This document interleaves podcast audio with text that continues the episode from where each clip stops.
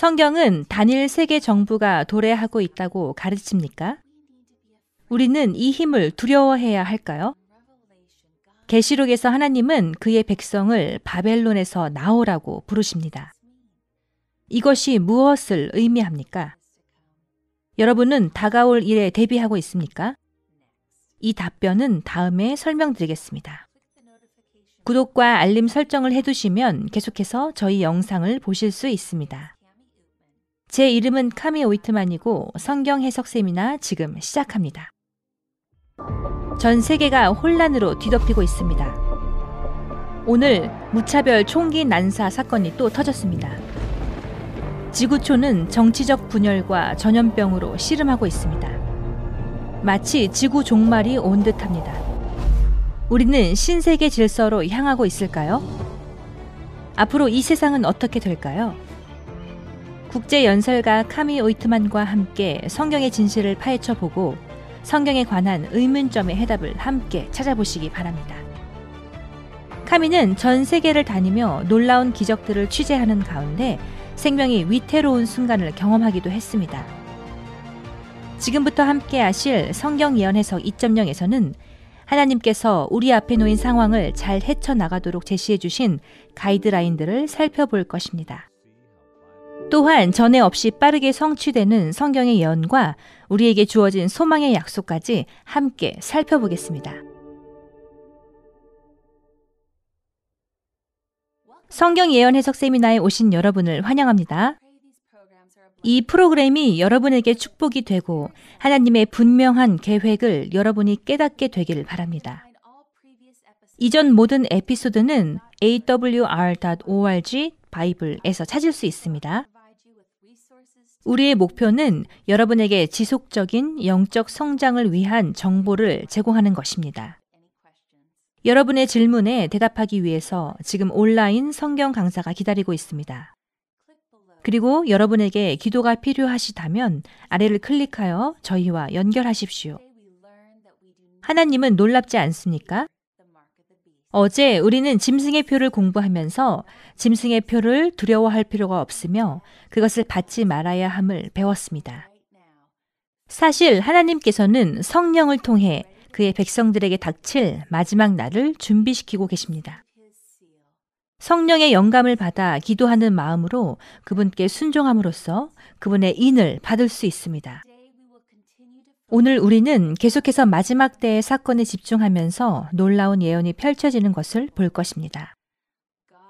하나님은 요한계시록에서 사도 요한을 통해 미래의 교회와 국가가 다시 한번 재결합할 것을 예언하셨습니다. 이미 시작된 건가요? 그 시간에 들어가 볼까요? 이 매우 중요한 질문에 대한 답변을 얻기 위해서 저와 함께 해 주십시오. 지금 기도하고 공부를 시작하겠습니다. 하늘에 계신 아버지, 저를 비우시고 주님의 성령으로 채워주소서. 주님의 말씀으로 제 입에 기름 부어 주옵소서. 이 시대에 매우 중요한 이 메시지를 정확하게 잘 전달하는 도구가 되도록 인도하여 주시옵소서. 주님, 저와 함께 하시고 저를 통해 말씀하옵소서. 예수님의 귀하신 이름으로 기도합니다. 아멘. 탄자니아의 한 목사는 그의 교인들에게 기독교 라디오 프로그램을 선교 도구로 사용하여 친구 및 가족과 메시지를 나눌 것을 권장했습니다. 마마 미엠베는 이것을 마음에 새겼고 그녀가 가는 곳마다 작은 라디오를 들고 갔습니다. 마마 미엠베는 마을 술집 옆에 작은 채소밭을 가지고 있습니다. 그녀는 매일 식물과 채소를 돌보면서 라디오를 내려놓고 볼륨을 높였습니다. 근처의 술집 주인은 귀를 기울이고 관심을 갖기 시작했습니다. 그는 채소밭의 라디오에서 들리는 내용에 큰 흥미를 느끼게 되었고 더 잘 들으려고 자신의 라디오에 채널을 찾아보기로 결정했습니다. 손님에게 서비스하는 동안 그는 성경 예언 해석 세미나와 같은 설교를 열심히 들었습니다. 그런데 그는 라디오를 혼자만 듣는 것이 아니었습니다.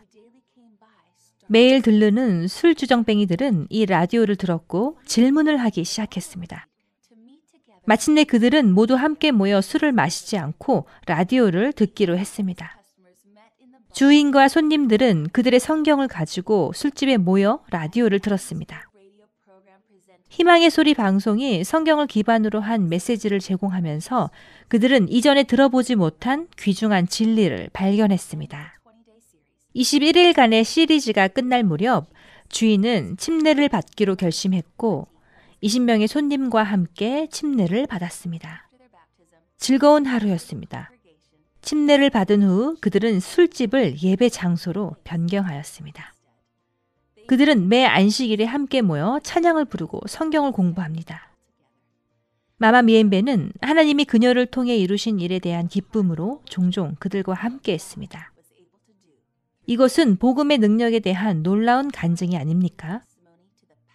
경박함과 술 취함의 장소가 이제 창조주를 찬양하고 경배하는 장소가 되었습니다. 이 사람들은 진리를 듣고 성경에서 확인하고 그것을 따르기로 결심했습니다. 복음을 전하는 것은 이 이야기처럼 쉬울 수 있습니다. 요한계시록은 두 가지 종교 체계를 설명합니다. 그것은 두 가지 예배 방법을 묘사합니다. 계시록은 우리에게 두 가지 선택 중 하나를 제시합니다. 그것은 우리에게 중간 지대가 없다고 말합니다. 더 이상 중립을 유지할 수 없습니다. 이것은 지구 역사 마지막 시대를 살아가는 모든 인류를 향한 강력한 호소입니다. 예수님은 긴급한 헌신을 요청하십니다. 이 호소는 요한계시록에서 두 여성의 상징으로 요약될 수 있습니다. 흰 옷 입은 여자가 요한계시록 12장에 묘사되어 있습니다. 예언에서 순결한 여자는 예수님의 신부, 즉 참된 교회를 상징합니다. 예레미야 6장 2절에서 예언자는 아름답고 우아한 시온의 딸이라고 비유했습니다. 시온의 딸은 하나님의 백성을 나타내는 용어입니다.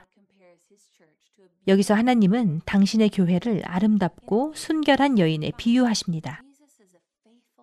에베소서 5장에서는 예수님은 신부인 교회의 신실한 남편이십니다. 요한계시록 12장에는 흰 옷을 입은 여성은 눈에 띄는 상징이 있습니다. 그녀는 진정한 여인인 예수님께 충실합니다. 그녀는 잘못된 교리인 타락으로 더럽혀지지 않았습니다. 그녀는 그리스도의 신부 또는 지상에 있는 그분의 교회로 묘사됩니다. 요한계시록 17장에서 다른 여자가 일어납니다. 이 여인은 진홍색 짐승을 탑니다. 성경은 그녀를 음녀라고 부릅니다. 그녀는 그녀의 진정한 연인인 예수님을 떠났습니다. 음녀는 배교한 종교 체계입니다. 오늘 밤 우리는 특히 음녀를 살펴볼 것입니다. 이 과목을 함께 공부하면서 우리는 이번 주제가 얼마나 중요한지 알게 될 것입니다. 그것이 성경에 있다면 저는 그것을 믿습니다. 성경과 다르면 저는 믿지 않습니다. 온 세상이 우화와 인간의 교리를 따르더라도 우리는 하나님의 말씀 위에 서야 합니다. 아무도 나와 함께하지 않을지라도 나는 여전히 그분을 따를 것입니다. 하나님의 참된 교회의 신약 교회는 예수님이 그녀의 삶을 지배하기 때문에 순결과 거룩함을 바랍니다. 그녀의 애정과 마음은 그분께 고정되어 있습니다. 그녀의 사랑은 다른 사람에게 줄 수 없습니다. 그분이 그녀의 전부이기 때문에 결코 그분을 배신하지 않을 것입니다. 그녀는 그리스도의 신실한 신부입니다. 그러나 이 아름다운 그림은 변합니다. 하얀 옷을 입은 순수한 여인과는 정반대의 또 다른 여성이 나타납니다. 요한계시록 17장 1절에서 2절. 그런 다음 일곱 대접을 가진 일곱 천사 중 하나가 와서 내게 말하여 이르되 이리 오라. 많은 물에 앉은 큰 음녀의 심판을 너희에게 보여주리라. 땅에 음행을 저질렀고 땅의 주민들은 음행의 포도주에 취하게 되었느니라 여기에 참된 교회가 아니라 타락한 교회의 사진이 있습니다. 음녀는 그녀의 진정한 연인이신 예수님에게서 멀어졌습니다. 그녀는 많은 물에 앉아 있다는 것은 무엇을 의미합니까? 성경은 계시록 17장 15절에서 이렇게 해석합니다. 음녀가 앉은 물은 백성과 무리와 열국과 방언으로 땅의 왕들이 음행을 저질렀습니다. 음행이란 무엇입니까? 그것은 불법적이고 음란한 결합입니다. 타락한 교회 체계에서 교회는 국가를 통합했습니다. 참된 교회 체계에서 교회는 예수님과 연합되어 있습니다. 타락한 교회는 권력을 얻기 위해 지상의 왕들과 정치, 지도자들을 바라보고 있습니다. 교회가 진정한 연인인 그리스도를 떠날 때 교회는 더 이상 예수님과 연결되어 있지 않기 때문에 세속적 근원에서 힘을 찾아야 합니다. 이 교회는 땅의 왕들이나 국가 권위자들에게 권세를 구합니다. 이 음녀는 대중의 관심을 사로잡습니다. 음녀는 새로운 연인을 유혹하는 방법을 알고 있으며 보라색과 주홍색으로 꾸미고 보석을 뿌리며 주홍색의 짐승 위에 앉아 있습니다. 이 타락한 교회는 음녀의 거짓 가르침을 지원하기 위해 국가 조직에 영향을 미치면서 국가로부터 힘을 얻습니다. 음녀는 거짓 교리의 포도주 잔을 돌립니다. 이 세상은 오류에 취하게 됩니다. 수백만 명이 바벨론의 포도주를 마시고 속임을 당합니다. 요한계시록 17장 3절 그래서 곧 성령으로 나를 데리고 광야로 가니라 내가 보니 여자가 붉은 빛 짐승을 탔는데 그 짐승의 몸에 하나님을 모독하는 이름들이 가득하고 일곱 머리와 열 뿔이 있으며 이 거짓 종교 체제는 하나님을 대적합니다. 이것은 사탄의 모조품입니다. 하나님은 예언에서 짐승들의 왕과 왕국을 설명하실 때 생생한 경고의 그림을 가지고 계십니다. 그분은 모두 정신 차려 주목 하라고 말씀하십니다. 이 짐승들은 음녀의 함정에 빠지게 되고 음녀는 자신의 계획과 부패를 위해 왕들에게 영향을 주어 법을 다스리는 힘을 얻습니다. 음녀는 교회와 국가를 불법적인 연합으로 묶습니다. 제미슨 퍼셋 브라운 보감 제4권 593쪽에서 이 개신교 저자들은 요한계시록 17장에 대해 놀라운 진술을 합니다. 국가와 교회는 하나님의 소중한 선물입니다. 그러나 국가는 더럽혀졌고 짐승처럼 됩니다. 배도하는 교회는 음녀가 됩니다.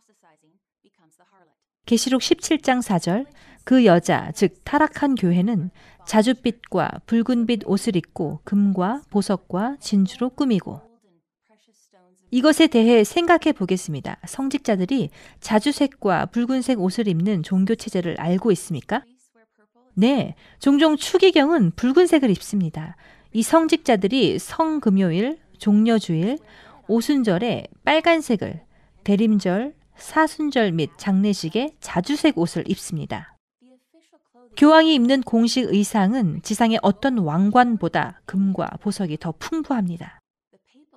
교황의 티아라 모자의 가치는 상상을 초월합니다.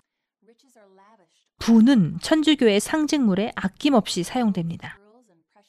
금, 진주, 보석으로 전 세계의 성인 동상과 카톨릭 건물을 장식합니다. 여기서 잠시 멈추겠습니다. 오늘 밤 우리가 이야기하는 주제는 민감한 주제이며 공유된 정보는 개인을 비난하기 위한 것이 아니라 예언 성취를 보여주기 위한 것입니다. 저는 삶의 모든 분야에 진실한 진리를 추구하는 사람들이 많고 진리가 드러나면 그들이 진리를 따를 것을 믿습니다. 여기에 인용된 정보는 많은 교리를 가지고 있는 로마 카톨릭의 체계에 대한 것이며 우리는 분명히 성경에 어긋나는 것을 보게 될 것입니다. 아무리 듣기 어렵더라도 진실을 구하기 위해서 함께 해주시길 바랍니다. 4절에서 계속됩니다. 가증한 것과 음행의 더러움으로 가득 찬 황금잔을 손에 들고 다시 말하면 자주색과 붉은색의 이 타락한 종교 체계의 손에 황금 포도주 잔이 있고 온 세상이 술을 마시면서 이러한 거짓 교리에 혼돈하고 도취되는 것입니다. 요한계시록 17장 5절 그녀의 이마에는 이름이 기록되었으니 비밀이라 큰 바벨론이라 땅의 음녀들과 가증한 것들의 어미라 하였더라. 그래서 성경은 그녀가 어머니일 뿐 아니라 음녀라고 말하는데 그것은 자녀가 있다는 것을 의미합니다. 우리는 성경이 로마 카톨릭교를 어머니로 규정할 뿐만 아니라 카톨릭 제도 스스로를 모든 교회의 어머니라고 부른다는 것을 알게 될 것입니다. 2000년 9월 바티칸은 카톨릭 교회를 모든 교회의 어머니라고 선언하면서 다른 신자들과의 연합을 향한 바티칸의 노력에 해를 끼칠 수 있기 때문에 다른 교단을 설명하는 자매교회라는 용어의 사용을 금지했습니다. 자매가 아니라 딸입니다. 나중에 교황 베네딕트가 된 조셉 라친거 추기경은 하나의 거룩하고 세계적이며 사도적인 보편적 교회는 자매가 아니라 모든 교회의 어머니라는 것을 항상 분명히 해야 한다고 말했습니다. 개신교 교단은 카톨릭 교회에서 나왔지만 거짓 교리 중 일부를 그대로 유지하고 있습니다. 이들은 어머니 교회의 딸들입니다. 여러분의 종교가 무엇이든 하나님은 여러분을 그분의 진리로 다시 부르고 계십니다. 그것이 중요한 것입니다. 자비로우신 하나님은 우리에게 시간이 얼마 남지 않았음을 경고하십니다. 하나님은 전 세계의 모든 문화와 종파에서 사람들을 부르고 계십니다. 인도에서 저는 목회자들과 주교들이 모인 집회에 비슷한 메시지를 전하라는 요청을 받았습니다. 이 저명한 교회의 지도자들은 예언적 진리를 찾고 있으며 현재 전통을 떠날 것인지 아니면 성경을 따를 것인지에 대한 중요한 결정을 내리고 있습니다. 파푸아 뉴기니에서는 64명의 개신교회 목사님과 가족들이 성경상의 안식일 진리를 받아들였고 이제는 제7일 안식일 예수 재림 교회에 침례받은 교인이 되었습니다. 이것은 파푸아 뉴기니뿐만 아니라 우간다, 케냐, 필리핀 등 전 세계에서 일어나고 있습니다. 사람들이 지금 바벨론에서 나오고 있습니다. 하나님은 교회로 들어간 오류에서 이교도들을 부르고 계십니다. 간단히 말해서 이교도는 하나님과 그분의 길에 반대하는 사람입니다. 하나님께서는 당신의 백성들을 당신의 말씀의 진리로 부르고 계십니다. 여러분, 저는 여러분이 편안하고 달콤하며 부드러운 말씀 그 이상의 것을 원한다고 믿습니다. 편안함은 당신을 위조품에 취약하게 만듭니다. 제 개인적인 소망은 위로나 달램을 받기보다는 진리를 알고자 하는 소망이 강해지길 바랍니다. 여러분도 오직 성경에서 진리를 알기를 원하기 때문에 저와 함께 공부하고 있다고 믿습니다. 그럼 좀 더 함께 보겠습니다. 신비, 큰 바벨론은 성경에서 무엇을 의미합니까? 1세기 무렵에는 구약 성서에서 존재했던 도시인 문자적인 바벨론이 이미 멸망했습니다. 그래서 이것은 문자 그대로 바벨론에 대해 말하는 것이 아닙니다.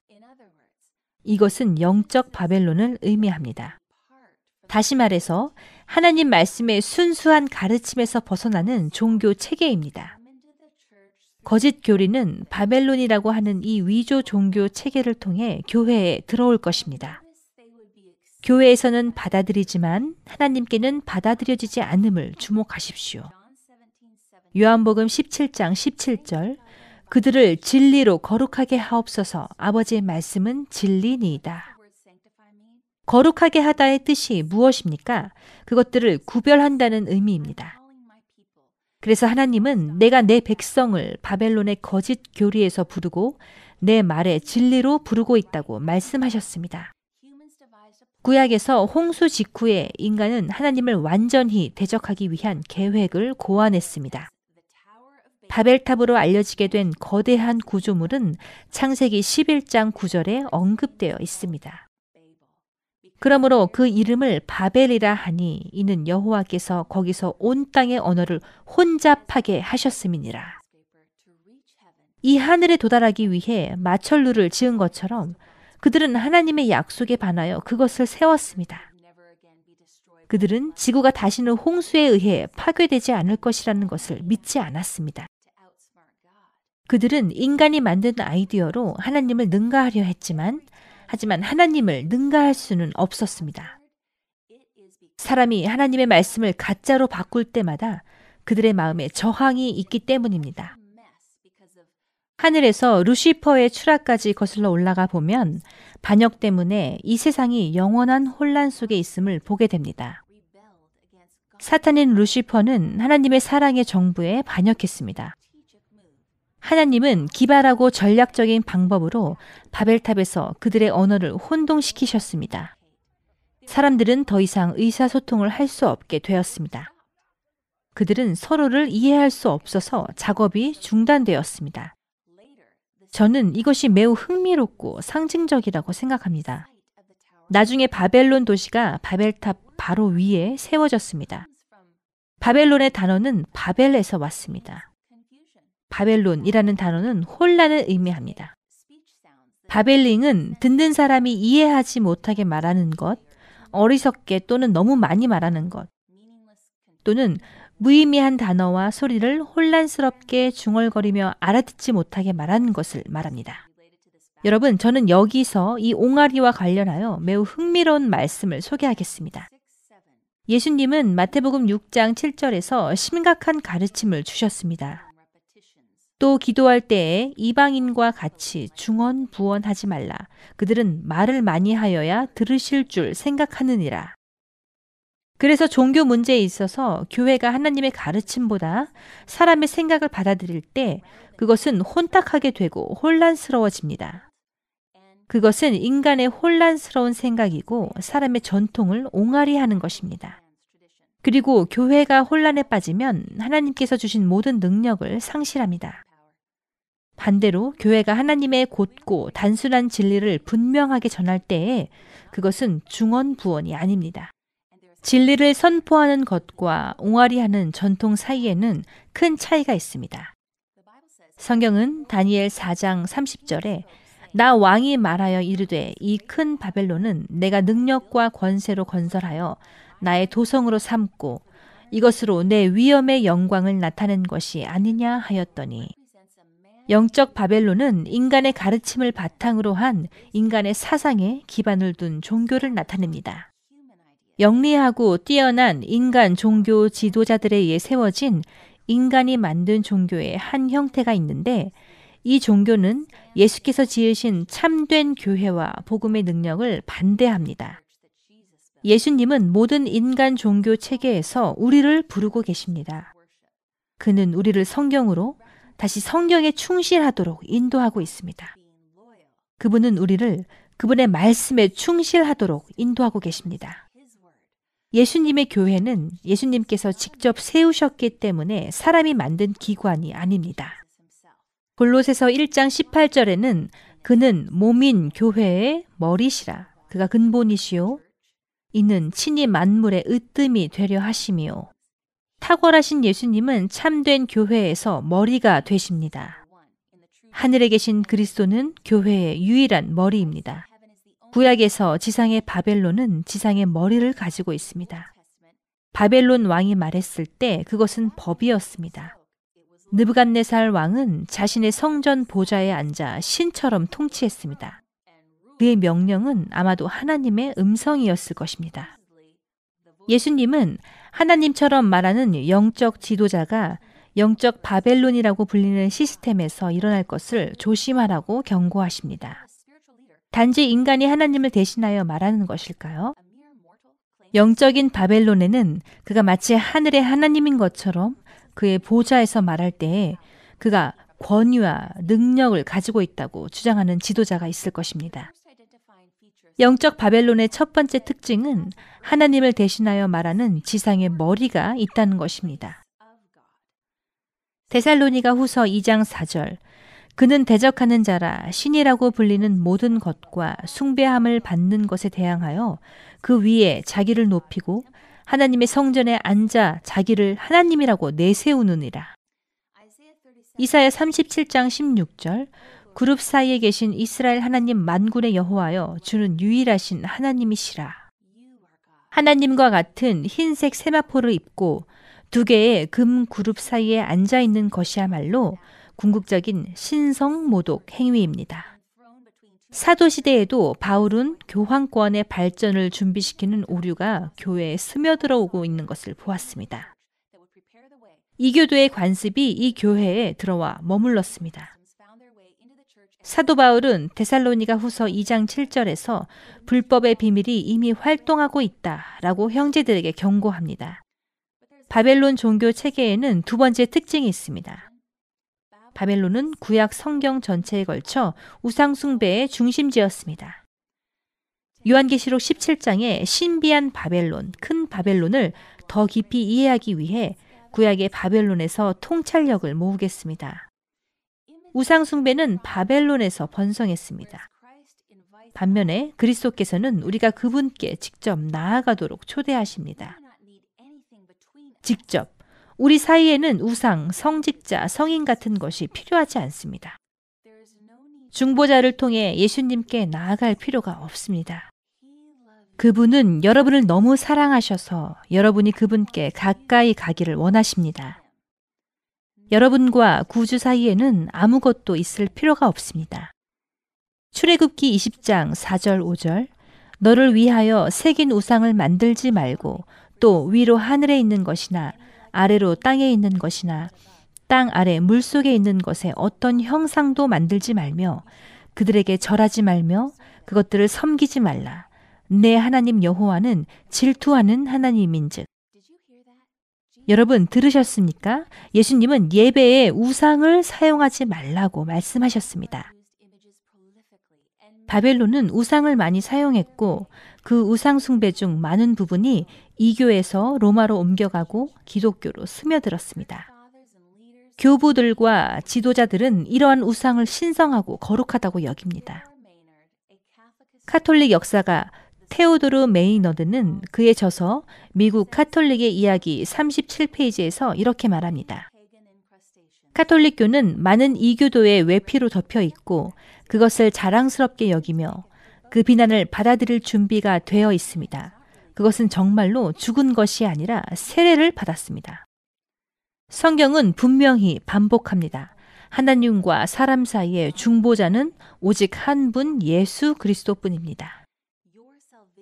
당신의 구원과 영생에 이르는 길은 오직 그분을 통해서입니다. 그분의 어머니도 사도도 아닙니다. 예수님은 요한복음 14장 6절에서 나는 길이요 진리요 생명이다. 나를 통하지 않고는 아무도 아버지께로 올 자가 없느니라. 그리고 요한복음 8장 24절에서 너희가 만일 내가 그인 줄 믿지 아니하면 너희 죄 가운데서 죽으리라. 사도 베드로는 사도행전 4장 12절에서 이렇게 말했습니다. 다른 이로서는 구원을 받을 수 없나니 천하 사람 중에 구원을 받을 만한 다른 이름을 우리에게 주신 일이 없음이라. 수백만 명의 기독교인이 소위 우상을 숭배의 대상으로 숭배합니다. 이것은 여러분을 구원하실 유일한 분, 예수 그리스도로부터 멀어지게 하는 위조품입니다. 이것은 하나님 말씀의 진리로부터 인간의 마음을 흐리게 하는 사탄의 속임수 중 하나입니다. 우리가 구약 바벨론에 대해 알아야 할 세 번째 중요한 특징은 죽음에 대한 거짓 가르침의 중심이었다는 것입니다. 그들은 당신이 죽은 후에 일어나는 일에 대해서 거짓을 가르쳤습니다. 영혼 불멸에 대한 이교도의 교리, 죽은 자가 살아있다는 잘못된 사상, 즉, 죽음 후에도 영원히 계속되는 불멸의 영혼이 있다는 거짓말을 가르칩니다. 분명히 이것은 기독교에서 나온 것이 아니며 성경에서 나온 것이 아닙니다. 에스겔 8장 13절 14절 하나님께서 에스겔에게 말씀하시되 너는 다시 그들이 행하는 바 다른 큰 가증한 일을 보리라 그가 또 나를 데리고 여호와의 전으로 들어가는 북문에 이르시기로 보니 거기에 여인들이 앉아 담무스를 위하여 애곡하더라. 이제 담무스는 누구입니까? 담무스는 식물의 이교도신입니다. 바벨론 사람들은 겨울에 하늘이 어두워지고 밤이 길면 담무스가 죽었다고 생각하고 봄이 되면 다시 부활할 것이라고 믿었습니다. 그리고 하나님의 백성인 소수의 유대인들은 이교도 바벨론으로부터 이 잘못된 생각을 받아들였습니다. 그래서 에스겔은 그것을 담무스를 숭배함이라고 묘사합니다. 그들은 죽은 자를 숭배하고 있습니다. 죽은 자는 계속 살고 영원은 불멸한다는 이 잘못된 교리는 이교로부터 직접 구약 교회로 파고들었습니다. 여러분, 그동안 저와 함께 계속해서 공부한 분들은 성경은 죽음에 대해 어떻게 설명하는지 알고 있을 것입니다. 전도서 9장 5절 산 자들은 죽은 줄을 알되 죽은 자들은 아무것도 모르며 그들이 다시는 상을 받지 못하는 것은 그들의 이름이 잊어버린 바 되민이라. 인류에 대한 사탄의 첫 번째 거짓말은 당신은 결코 죽지 않을 것입니다. 입니다. 사탄은 하와, 너는 불멸이야. 라고 말했습니다. 이 고대 거짓말은 수천 년이 지난 지금도 인간을 속이고 있습니다. 영혼의 불멸, 죽은 자를 숭배하는 것, 죽은 자를 상징하는 우상 앞에 절하는 것은 다 죽은 자를 위해 제물을 바치는 이교도 교리로 이어졌습니다. 우리 주변을 맴도는 거짓 교리들 살펴보십시오. 이것은 우리가 함께 읽었던 내용과 다릅니다. 우리는 성경에서 죽음을 잠과 동일시한다는 것을 50번이나 공부했습니다. 죽은 자가 그들의 무덤에 있는데 이 떠다니는 영들은 누구입니까? 그들은 죽은 자가 아닙니다. 요한계시록 16장 14절 그들은 귀신의 영이요 이적을 행하며 땅과 온 세상의 왕들에게 나아갈 것이라. 열왕기하 23장 24절 요시아가 또 유다 땅과 예루살렘에 보이는 신접한 자와 점쟁이와 드라빔과 우상과 모든 가증한 것을 다 제거하였으니 율법의 말씀을 이루려 함이라. 또한 이것에 대해 생각해 보십시오. 영혼 불멸의 가르침은 그리스도의 재림의 권능을 빼앗는 것입니다. 우리가 죽어 하늘로 승천한다면 왜 이 땅에서 우리를 구원할 구주가 필요합니까? 영혼 불멸을 믿는다면 죽으면 즉시 천국에 갈 것이라고 믿는 것입니다. 이것이 사실이라면 죽은 자들이 이미 하늘에 있다면 왜 예수님이 죽은 자를 무덤에서 부활시키려 오셔야 할까요? 이 거짓 가르침은 재림의 필요성을 없애줍니다. 하나님은 우리가 예수님이 오시기를 갈망하고 열망하기를 원하십니다. 온 하늘이 이 절정의 시간을 간절히 바라고 있습니다. 모든 시대의 교회가 그분의 재림을 갈망하는 것이 하나님의 의도였습니다. 성경에 따르면 우리 사랑하는 사람들은 그때까지 예수님 안에서 잠잘 것입니다. 그들 모두와 우리는 공중에서 예수님을 만나기 위해 들리울 것입니다. 그렇다면 오늘날 많은 교회가 영적으로 죽은 이유는 무엇입니까? 왜 그렇게 많은 교회에 영적인 능력이 부족합니까? 그들은 그리스도의 재림의 긴급성, 즉 오실 예수님을 향한 뜨거운 열정을 상실했기 때문입니다.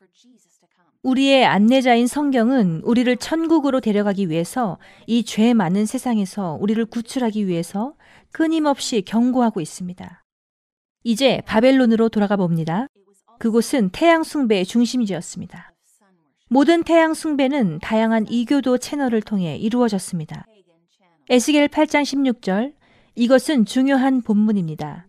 그가 또 나를 데리고 여호와의 성전 안뜰에 들어가시니라 보라 여호와의 성전 문 곧 현관과 제단 사이에서 약 스물다섯 명이 여호와의 성전을 등지고 낯을 동쪽으로 향하여 동쪽 태양에게 예배하더라. 여기 우리가 주일 예배의 기원을 이해하는데 도움이 되는 흥미로운 역사가 있습니다. 유대인들은 영혼이 불멸한다는 바벨론의 사상을 받아들였고 죽은 담무스에게 기도했습니다. 그들은 하나님의 집 성전, 유대 성전에서 하나님께 예배를 드려야 했습니다. 그들은 문자 그대로 돌아서 태양을 바라보았기 때문에 동쪽으로 일출을 바라보고 있었습니다. 이 지도자들은 예수님 대신 태양을 숭배했습니다. 이것은 하나님의 뺨을 때리는 것입니다. 태양 숭배는 교회 안으로 파고들었습니다. 바벨론의 종교 관습은 유대교와 결합되었고 태양 숭배가 기독교 교회에 들어왔습니다. 제임스 지 프레이저의 자연 숭배 1권 529쪽에서는 고대 바벨로니아에서 태양은 태고부터 숭배되었다 라고 기록하고 있습니다. 태양은 존경받고 신성한 것으로 여겨졌습니다. 태양은 그 예배 체계의 일부였습니다. 이것은 기독교 교회 초기의 사탄의 공격이었습니다. 알렉산더 히스럽 박사의 역사책 두 개의 바벨론 105쪽에서는 이교도들을 명목상의 기독교에 화해시키기 위해 로마는 일반적인 정책을 추구했고 기독교와 이교도 축제를 합병하며 이교도와 기독교를 얻기 위한 조치를 취했습니다. 지금은 우상 숭배에 훨씬 더 빠져 있고 다른 많은 것들이 손을 잡고 있습니다. 라고 되어 있습니다. 그래서 기독교와 이교도는 손을 잡았습니다. 일요일은 이교도와 기독교를 통합하는 수단이 되었습니다. 요한계시록 17장에서 하나님께서 무엇이라고 말씀하십니까? 하나님은 많은 거짓 교리가 교회에 들어올 것이라고 말씀하고 계십니다. 또한 위대한 어머니 교회가 성경의 진리에서 멀어졌다고 경고하고 있습니다. 이제 제가 읽었던 내용 중에서 침례교 작가 중 가장 놀라운 진술을 소개합니다. 침례교인 여러분도 이것에 관심을 가질 것입니다. 침례교 안내서의 저자는 에드워드 티 히스칵스 박사입니다. 그는 1893년에 수백 명의 침례교 목사들에게 이 흥미로운 말을 했습니다. 그는 일요일이 어떻게 교회에 들어왔는지 설명하고 있었습니다. 이교도의 표식이 찍히고 태양신의 이름으로 침례를 받고 교황의 배교에 의해 채택되고 승인된 일요일이 개신교의 신성한 유산으로 남겨졌다는 것이 얼마나 유감스러운 일입니까? 자, 그것은 침례교 매뉴얼의 저자가 밝힌 진술입니다. 그는 일요일이 이교도의 진흙탕을 거쳐 카톨릭교로 들어와서 개신교회가 그것을 받아들인 것이 유감이라고 말합니다. 선지자 에스겔도 하나님께서 안식일을 그분의 표징으로 주셨기 때문에 정말 안타깝다고 말할 것입니다. 에스겔 20장 12절 또 내가 그들을 거룩하게 하는 여호와인 줄 알게 하려고 내 안식일을 주어 그들과 나 사이에 표징을 삼았노라. 고대 바벨론의 가르침이 큰 어머니 교회에 잠입했습니다. 개신교는 큰 어머니 교회를 떠날 것이고 하나님은 위대한 사람들, 즉 개신교 개혁자들을 세우실 것이나 영혼 불멸과 주일 예배와 같은 오류가 여전히 교회에 남아 있을 것입니다. 물론 개신교회의 많은 사람들이 예수님을 사랑하지만 우리는 마지막 날을 살아가고 있기에 진리를 따라야 합니다. 하나님은 침례교, 카톨릭교, 감리교, 성공회, 오순절, 복음주의 모든 성도와 예수님을 사랑하고 그분의 진리를 따르기를 원하는 모든 사람들에게 잠겨진 성경 예언을 열고 있습니다. 하나님의 말씀에서 새로운 것을 배울 수 있습니다. 이 새로운 가르침을 배울 때 여러분은 그것이 진리임을 확인하게 됩니다. 여러분 마음 속에 이것들은 내가 항상 궁금했고 내 마음을 괴롭혔었는데 이제 나는 그것을 스스로 깨달았습니다. 이것이 바로 진리다. 라고 말하는 무언가가 있을 것입니다. 파푸아 뉴기니의 한 부부 헬렌과 사이먼이 생각납니다. 그들은 둘 다 안식일에 관한 성경 본문에 점점 더 불편해진 주일교회 목사였습니다. 헬렌이 설교하는 동안 그녀는 안식일을 언급하는 텍스트를 의도적으로 건너뛰었습니다. 어느 일요일 그녀가 교회에서 메시지를 전하는 동안 그녀는 다시 그 문장 중 하나를 피해야 했습니다. 그녀는 그 당시에 더 깊은 연구를 해야 한다는 것을 알고 있었습니다. 집으로 가는 길에 그녀와 그녀의 남편은 하나님께서 우리를 당신의 진리로 인도해 주시면 우리는 당신을 따르겠습니다. 라고 기도했습니다. 여러분, 이 기도는 하나님께서 항상 응답하시는 기도입니다. 하나님께서는 넷째 계명에서 그들에게 당신의 진리를 드러내셨고 그들은 그에 대한 응답으로 아름다운 일곱째 날 안식일을 받아들였습니다. 이제 헬렌과 사이먼은 침례를 받고 재림교회에 입교할 준비를 하고 있습니다. 일곱 명의 자녀와 함께 그들은 이 진리를 전하는데 너무나 헌신적이어서 심지어 자기 집을 허물고 그 부지에 교회를 지었습니다. 정말 놀랍습니다. 에스겔 시대에 하나님의 백성들 사이에 오류가 끼어들었을 때 그는 외쳤습니다. 에스겔 22장 26절 그 제사장들이 내 율법을 범하였으며 나의 성물을 더럽혔으며 거룩함과 속된 것을 구별하지 아니하였으며 부정함과 정한 것을 사람이 구별하게 하지 아니하였으며 그의 눈을 가리어 나의 안식일을 보지 아니하였으므로 내가 그들 가운데에서 더러움을 받았느니라. 다니엘은 강력한 힘이 있을 것이고 다니엘 7장 25절에 그 힘이 때와 법을 바꾸고자 할 것이라고 외쳤습니다. 여러분, 지상의 어떤 교회도 하나님의 율법을 바꾸거나 그분의 말씀을 바꿀 권한이 없습니다. 설교자들이 돌이켜 하나님의 진리인 성경으로 돌아가 설교해야 하며 음녀인 바벨론을 벗어나야 함은 의문의 여지가 없습니다.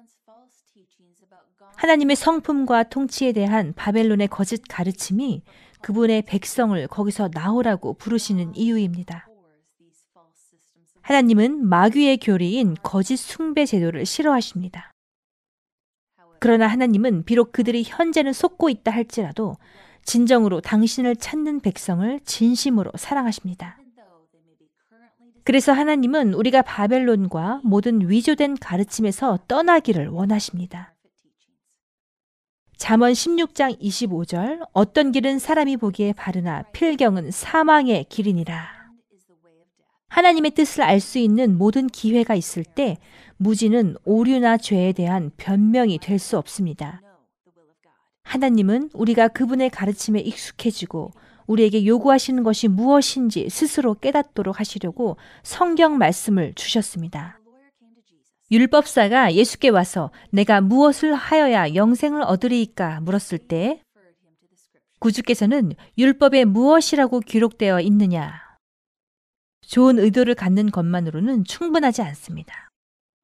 여러분이 옳다고 생각하는 일이나 목회자가 옳다고 말하는 것을 하는 걸로는 충분하지 않습니다.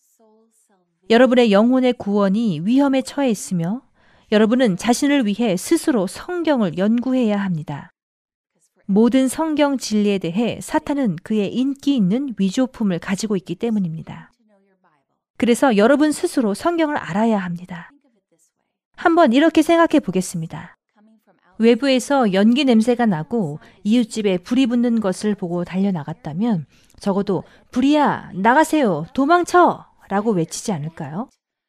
여러분, 여러분의 교회가 하나님의 십계명을 향해 더 이상 구속력이 없고 하나님의 성품을 반영하는 도덕법은 폐지되었고 더 이상 우리에게 적용되지 않는다고 가르친다면 성경으로 달려가십시오. 예수님은 신약 성경 요한복음 14장 15절에서 너희가 나를 사랑하면 내 계명을 지키리라 라고 말씀하십니다. 여러분, 이것이 신약입니다. 만약 여러분의 교회가 하나님의 일곱째 날 안식일 대신에 첫째 날 일요일 예배의 신성성을 가르친다면 성경으로 달려가십시오. 하나님의 율법의 이러한 변화는 카톨릭 교회에서 전적으로 인정하는 것이지 하나님의 것이 아닙니다. 나 여호와는 변하지 아니하나니 말라기 3장 6절. 만일 여러분의 교회가 예수님이 오신 후에 구원받을 두 번째 기회가 있다고 가르친다면 나오십시오. 우리가 반복적으로 성경에서 본 것은 예수님께서 재림하실 때에 각 사람에게 상을 주신다는 것입니다. 예수님은 그것을 방주의 문이 닫힌 노아의 때와 비교합니다. 두 번째 기회는 없습니다. 여러분의 기회는 지금입니다. 폭동이 일어날 듯한 세상에서 우리는 내일을 보장할 수 없습니다. 가장 중요한 것은 예수님을 통한 여러분의 구원입니다. 당신의 교회가 은밀한 휴거를 가르친다면 성경으로 달려가십시오.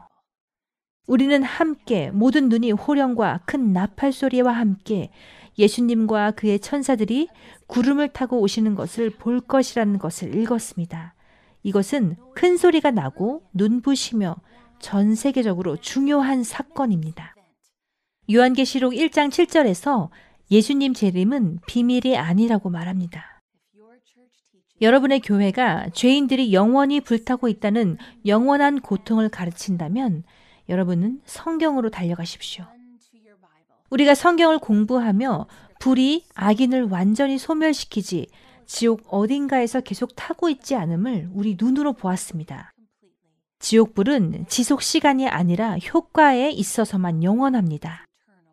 여러분의 교회가 영혼 불멸을 가르친다면 여러분은 나오십시오. 우리는 다 죄를 짓고 하나님의 영광에 이르지 못합니다. 성경은 죄를 짓는 영혼은 죽을 것입니다. 라고 확증합니다.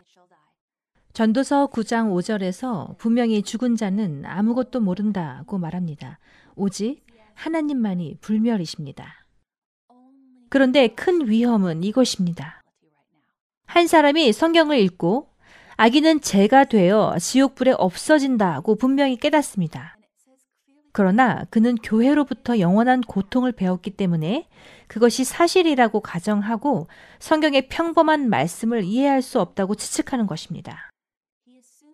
그래서 그는 성서 연구가 너무 깊고 복잡하다고 생각하면서 자신의 성서 연구를 포기합니다. 진실은 그가 하나님의 분명한 말씀을 올바로 이해했지만 거짓 가르침을 받았다는 것입니다. 마태복음 7장 13절에서 15절 좁은 문으로 들어가라 멸망으로 인도하는 문은 크고 그 길이 넓어 그리로 들어가는 자가 많고 생명으로 인도하는 문은 좁고 길이 협착하여 찾는 자가 적음이라. 여러분 기억하십시오. 노아 시대에 방주에 들어와 구원받은 사람은 8명 뿐입니다. 그 당시 세계에서 단 8명 뿐입니다.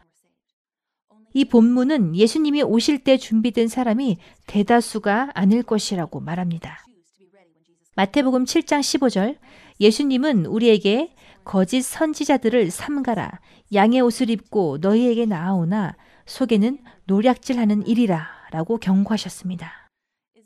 에스겔 22장 25절 선지자들의 반역함이 우는 사자가 음식물을 움킴 같았도다. 그들이 사람의 영혼을 삼켰으며 재산과 보물을 탈취하며 과부를 그 가운데 많게 하였도다. 여러분, 거짓 교사를 조심하십시오. 인간의 가르침은 사람들을 거짓에 고정시키고 그들이 진리를 소유했다는 확신을 가지게 하여 진리를 찾지 못하게 합니다. 이런 가르침은 진리가 훼손된 것이기에 예수님께서는 전통이나 인간의 교리를 받아들이기를 거부하십니다. 마태복음 15장 3절, 6절에서 9절 너희는 어찌하여 너희의 전통으로 하나님의 계명을 범하느냐 너희의 전통으로 하나님의 말씀을 패하는도다 외식하는 자들아 예수님의 강력하신 말씀입니다. 이사야가 너희에 대해 잘 예언하였도다. 이 백성이 입술로는 나를 공경하되 마음은 내게서 멀도다. 사람의 계명으로 교훈을 삼아 가르치니 나를 헛되이 경배하는도다. 하나님이 여러분을 그분의 남은 자손, 마지막 날 성경을 준수하는 운동으로 여러분을 부르십니다. 그러한 교회나 운동은 어떤 모습일까요?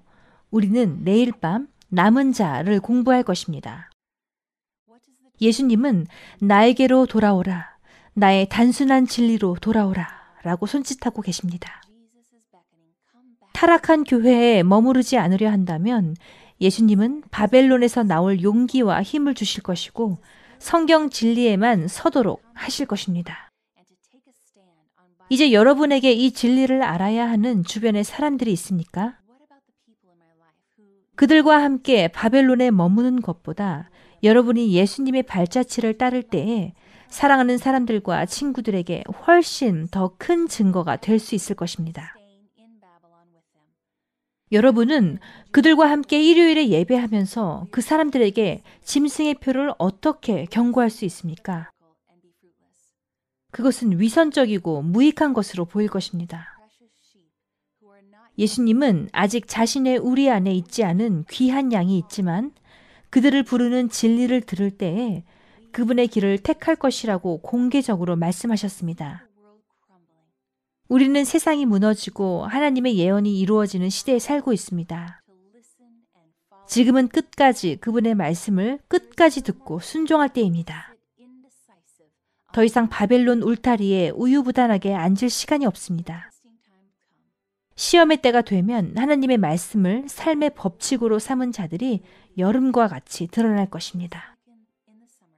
여름철엔 상록수와 다른 나무들 사이에 눈에 띄는 차이가 없지만 겨울이 오면 상록수는 변하지 않고 다른 나무 잎은 벗겨집니다. 따라서 지금은 진정한 그리스도인과 거짓을 소유한 자가 구별되지 않을 수 있지만 그 차이가 분명해질 때가 바로 우리에게 옵니다. 박해가 시작되면 마음이 완전하지 않고 위선적인 사람들이 흔들리고 믿음을 포기할 것입니다. 그러나 참 그리스도인은 번영의 시대보다 바위처럼 굳건히 설 것이고 믿음은 더 강하여지며 희망은 더욱 밝아질 것입니다. 예레미야 6장 16절 여호와께서 이와 같이 말씀하시되 너희는 길에 서서 보며 옛적 길 곧 선한 길이 어디인지 알아보고 그리로 가라 너희의 심령이 평강을 얻으리라. 여러분 중 일부는 갈림길에 서 있을 수 있습니다. 여러분은 바벨론에서 나와 하나님의 길을 택하시겠습니까? 여러분, 진리의 닻을 내리면 그분께서 계속해서 모든 진리로 여러분을 인도하실 것임을 아십니까? 저와 함께 기도하겠습니다. 하나님 아버지, 오늘 밤 모든 마음에 특별한 각성이 일어나기를 기도합니다. 주님, 제 생명을 취하시고 당신의 것이 되게 하옵소서 모든 것을 당신께 바치길 원합니다. 모든 것이 우리 주변에서 무너져 내리는 것처럼 보일 때 우리가 한때 알고 있던 모든 것이 물거품 같이 될지라도 우리가 혼자가 아님을 믿습니다. 주님은 항상 우리에게 신실하셨기에 침착하게 주님의 약속에 확신을 가집니다. 주님, 모든 대답을 얻기 위해 성경으로 달려갈 수 있도록 도와주세요. 이제부터 내딛는 발걸음마다 주님이 앞과 뒤에서 함께하여 주시옵소서. 내가 직면하는 모든 두려움 속에서 당신의 날개 아래 안전하다는 것을 압니다. 혼돈에서 불러내 주시고 당신으로부터 내려오는 자유함을 구합니다. 주님께서는 당신의 생명을 나를 위해 주셨습니다. 이제 당신 안에서 나의 가치와 정체성을 찾고자 합니다. 이 모든 말씀을 예수님의 귀하신 이름으로 기도합니다. 아멘. 여러분, 성령께서 지금 여러분의 마음속에 역사하고 계십니까? 여러분 스스로에게 나는 성경에서 그것을 보았지만 어떻게 그렇게 살 것인가 라고 생각하고 있습니까? 여러분, 여러분이 진리에 헌신할 때 예수님이 길을 열어주실 것입니다. 링크를 클릭하여 그분을 신뢰하기로 결정했음을 알려주십시오. 성경 예언 해석 세미나를 시청해 주셔서 감사합니다. 내일 밤에 다시 만나서 하나님의 마지막 날 교회에 대해서 연구하며 나머지 모든 사건에 대한 해답을 확인할 수 있습니다. 강의 제목은 남은 자입니다. 하나님의 길을 선택하십시오. 여러분, 좋은 밤 되세요. 시청해 주셔서 감사합니다. 성경의 진리를 더 찾고 싶으신가요? 아래 구독 버튼을 누르시고 이곳을 클릭하셔서 가장 좋아하는 영상들을 시청하시기 바랍니다. 또 상단 왼쪽을 클릭하시면 본 시리즈 전회를 보실 수 있습니다. 감사합니다.